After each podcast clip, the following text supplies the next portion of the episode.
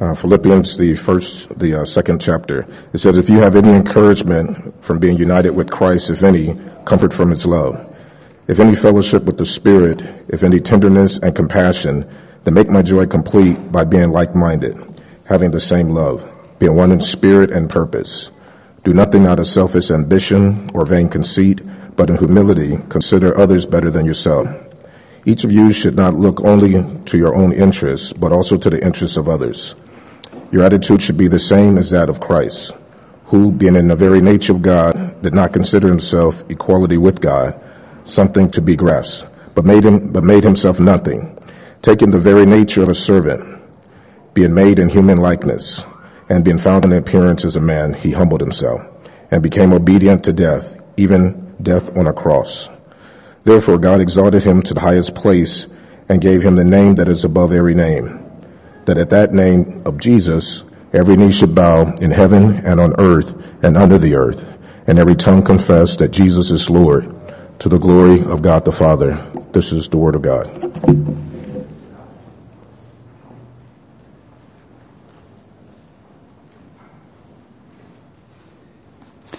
Thanks very much, Simon. Um, if you can have your Bibles open to Philippians chapter 2, that would be great as we go through this text. And once again, Merry Christmas, and it's great to have, all of you um, here with us today. But let me pray that God will speak to us on this great day. Lord, 2,000 years ago, your word was made flesh. It became incarnate and made his dwelling among us. And Lord, we pray that that same word will be made uh, real this morning as we come to this text, as we focus on the message of Christmas and what you have done for us, that that message will become real in our lives, that some of us here might meet you even today. Speak to us powerfully this morning. In Jesus' name we pray. Amen. Well, the world seems to think that Jesus was a very humble person. But you wouldn't really know it if you had heard what he said.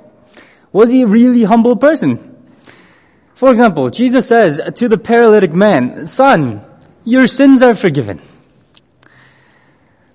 What does he mean when he says, um, uh, Son, your sins are forgiven? He's pointing to himself. He's saying that he is God who can forgive sins. And not only that, the Son of Man is the Lord of Sabbath, Matthew 12, 8. He says uh, that uh, that uh, some of the things that he says will make you think twice about how humble he actually is. He'll say things like, uh, "If anyone has seen me, uh, he has seen the Father as well." John 14, 9. I and the Father are one. John 10, 3. Before Abraham uh, was, I am. John 8, 58. I am the way, truth, and the life. No one comes to the Father except through me. John 14, 6 if I say these things, if I said these things, that you would think that I'm terribly arrogant, or not arrogant, but maybe just filled with ego, or just delusional. This, this is not a, a words of a humble man. He, Jesus says lots of other things that seem self-aggrandizing. He never depre- deprecates himself as less than, anything less than God's only son and God himself. He unashamedly points people to himself. I point to, uh, I point others to Jesus. Jesus says, come to me and you'll be, you'll have life. Come to me and you'll be saved. He says he is the way, the truth, and the life. No one comes to God except through him.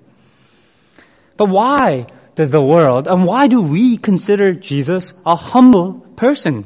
How can this be? Well, let me tell you. This humility makes sense. It only makes sense if it is Jesus. Jesus is God, became a human being. And that's precisely what today's passage affirms in verse 6. It affirms that Christmas has taken place. Take a look at verse 6. Christ Jesus, who, being in very nature God, did not consider himself, uh, equality with God something to be grasped Rather, he made himself nothing by taking the very nature of a servant, being made in human likeness. In the strongest possible terms, Paul is trying to tell you that Jesus isn't some man, a great man, but Jesus is God in his very nature. He was God. We use the form here, and it's the, the, the Greek word there, form, uh, to mean attribute. But in Greek, it really means the nature. In his very nature, he was God. And take a moment to think about how astonishing that claim is. Especially if you consider uh, the context of uh, Jewish uh, theology around the time. And even now, first of all, Paul was a Jew and he's writing to people who are converted Jews, Christians, and the first century were mostly converted Jews. And the thing about the Jewish people was that they absolutely believed in the oneness of God. There was only one God. And not only was there just one God, Yahweh, but he was a transcendent being. He was not somebody that you can meet. He's not somebody that you can talk to. God was this transcendent God above all of us. Remember the famous prayer, the most famous prayer, Jewish prayer is called the Shema. It begins with, Hear, O Israel, the Lord our God, the Lord is one. He's transcendent, unapproachable, above the human realms. He was the kind of God who, who could not be seen. If you saw him, you would die. That was the, the Jewish belief. But Paul here is saying now that Jesus is God. That you could see him, that you could touch him, you could have touched him. He, he, he came as a human being, that Christmas actually happened. But many people out in the world think, well, actually, this, this only makes sense because um, this was a legend that developed over many years. And you know how that happens. A person dies and the story gets sort of exaggerated over the years and years and years. Maybe disciples made stuff up. But actually, that's, that's not the case that we see if we look at the Bible and we, if we look at history. Uh, because the, the disciples right away started to believe that Jesus was God. Right away. Throughout the, uh, Jesus' life, not so much, but right after the resurrection, they started to believe that Jesus was God. Thomas, he falls at Jesus' feet right after the resurrection and he says, My Lord and my God he confesses that Jesus is God. It's two. Uh, this letter itself, Philippians, uh, was written probably in the year 60s, early 60s, about 30 years after Jesus' death. Too small of a time frame for the legend to have developed. And not only that, this portion of Philippians, as you can see in your NIVs, it's written in hymnal form, hymn form, or a, a poem as a, as a poem. It's because it was, people believe that this was a hymn that the early believers sang. So if that's true, then it goes even earlier than the 30 years. This is very, the, the, the, this confession that Jesus was God uh, came very, very early. Not, it wasn't a legend that developed many years after the fact. It came, uh, people came to believe that Jesus was God right after. And let me tell you what difference it would make if we believe that, uh, if we believe in this fact in this Christmas season. Christmas really would be about nothing else than Christ, wouldn't it? Because this would be the most single, most amazing thing to celebrate. This would be the most amazing thing that would overshadow everything else. The creator of the whole world, the one who flung the, flung the stars into space, became this helpless human being. It means that Christmas wouldn't be about anything else other than Jesus. We wouldn't say, for example, maybe, happy holiday or season's greetings. We say that, well, don't we? Uh, we would say Merry Christmas because we would think that this should be about celebrating Jesus' birth and nothing else. I'm not saying that we shouldn't respect other, uh, the people of other religions, but if we all knew this fact, that, that if Jesus, uh, Jesus was God became human being, this would be the most amazing thing and we would celebrate this and nothing else. These are some of the Christmas lights that uh, uh, Jonathan uh, took last night. Um, uh, that's around uh, Tsim Sha Tsui. But, you know, you can see what people in Hong Kong think Christmas is about with these Christmas lights. It's got the Santa and snowmen, uh, presents, reindeers, and these lights. There's a one that says joy of the world, and then there's Santa coming, as if Santa is the one bringing the joy of the world one of Mary's colleagues uh, thinks that uh, Christmas is about uh, Christmas is, is, is Santa's birthday. No, that wouldn't be what the world celebrates if they only knew that if we saw in this baby, it's God became flesh. It would be the most amazing thing that we would celebrate. God lying in the manger. That's what we celebrate as, uh, as Christians. This is what we believe. This is what we need to celebrate. But the second part of that statement needs to be affirmed as well. That Jesus is not only God, but then he became a human being. And that's what that also, that hymn that uh, Paul quotes from affirms. He didn't just appear to be a human being, but he became one. Once again, verse 6 later on. Rather, he made himself nothing by taking on the very nature of a servant, being made in human likeness. Once again, Paul puts it in the strongest terms. Jesus is God who became a human being. And we see the humanity of Jesus in display in many other parts of the New Testament as well. For example, it's hard to imagine, but Jesus grew up. Luke chapter 240. Not only he grew up physically, in verse 52 of the same chapter, he says uh, that Jesus grew in wisdom, wisdom and stature. What does that mean? That Son of God actually grew in wisdom. It means he learned things. As he was growing, he learned maybe things about himself from the Bible. He grew in wisdom. It means that Jesus really became a human being, that he wasn't just God in appearance of a, a form of a human, uh, in appearance of a human being, but he really became a human being.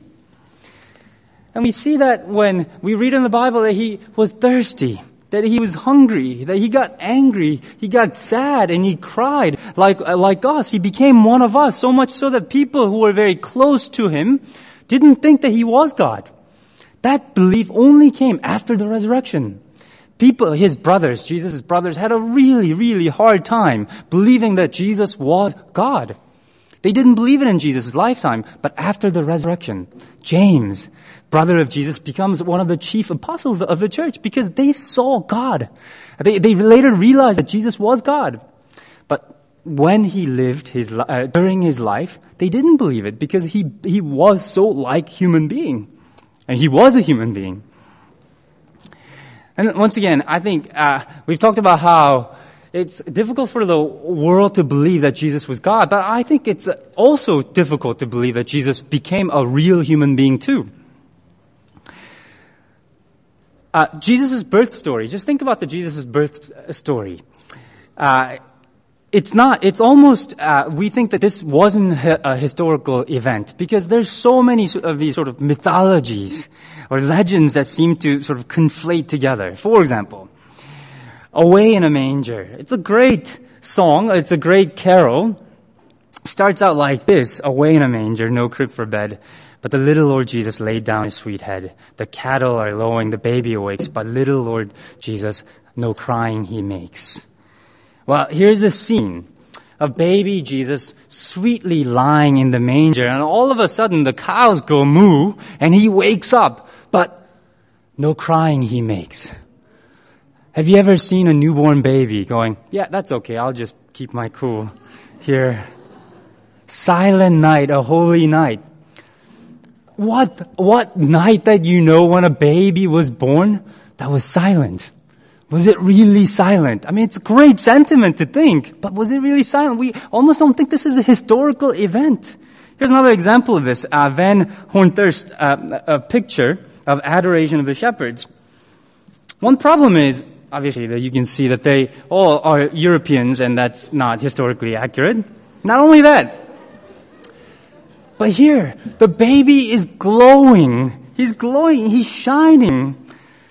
I mean, and we think that Jesus sort of lived this life where he sort of looked different from everybody else with this halo around him and the shine. And there was something very different about him, and that's for sure. But there was no light emanating from him in this way.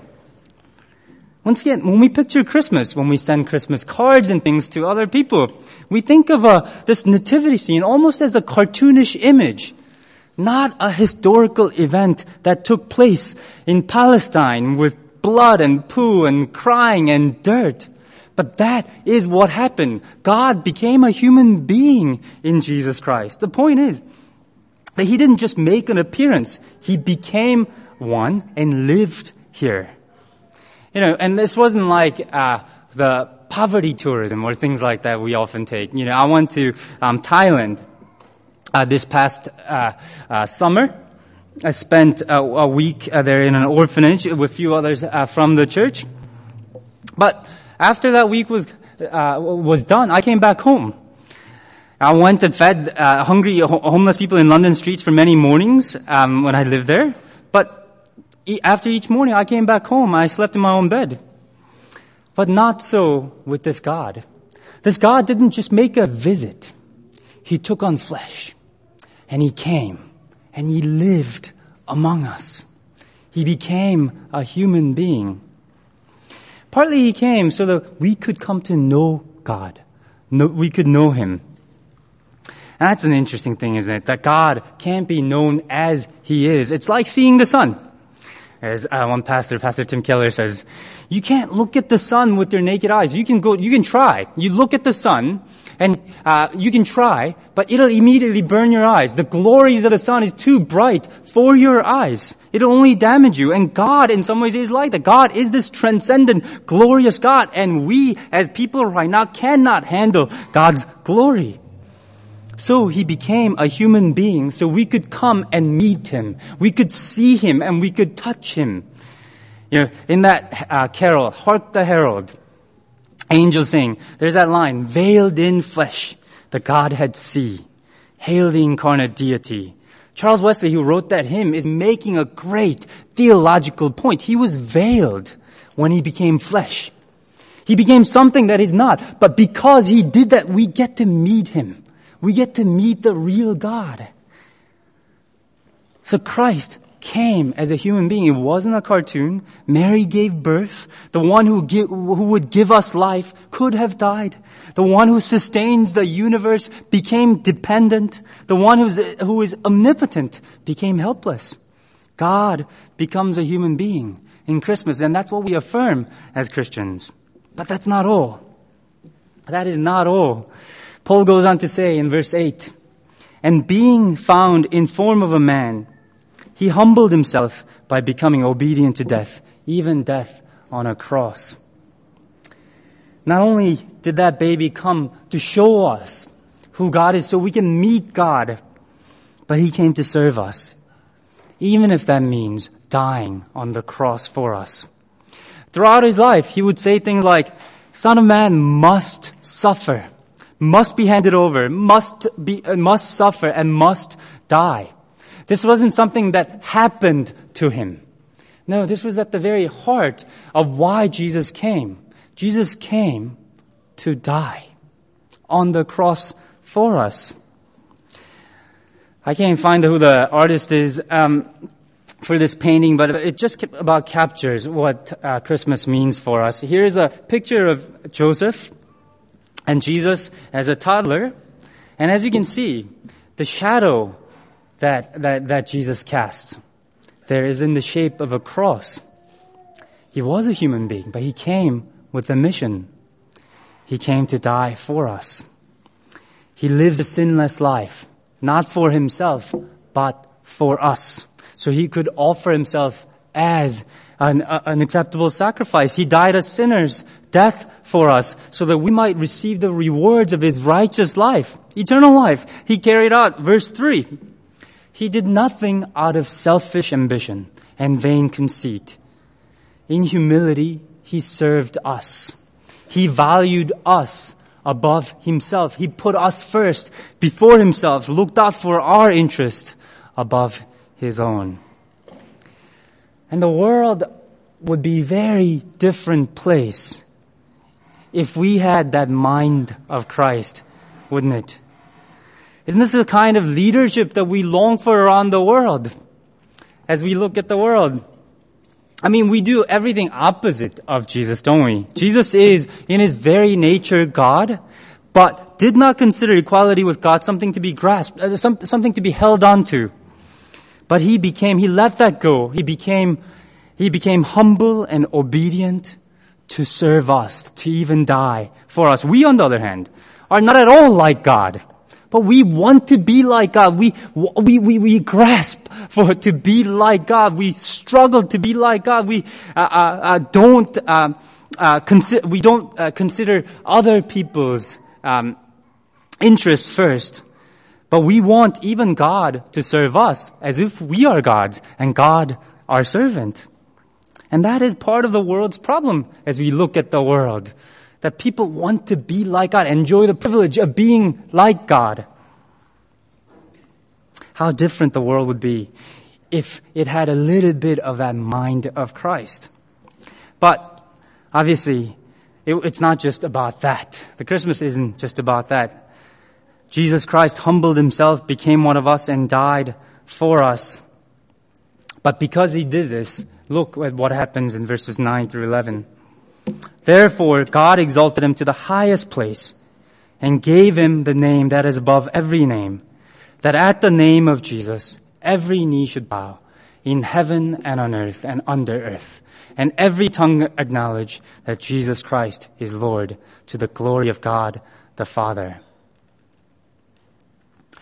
God became a human being in Jesus Christ to die for us. But even on this Christmas day, millions of people in Hong Kong and billions of people around the world will walk by this great news without knowing what this means.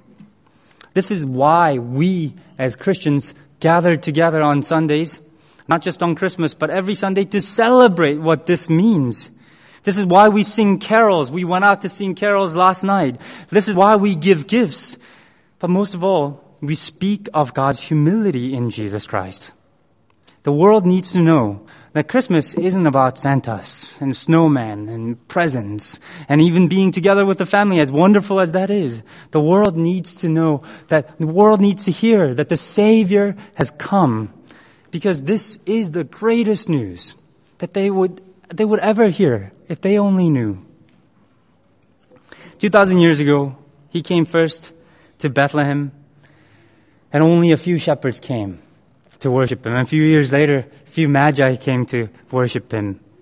But when this Jesus comes back the second time, when he comes in glory later, every knee will bow and every tongue will confess that he is their Lord. He will be their king. And if you don't know this gift today, if you haven't yet accepted this gift, please do.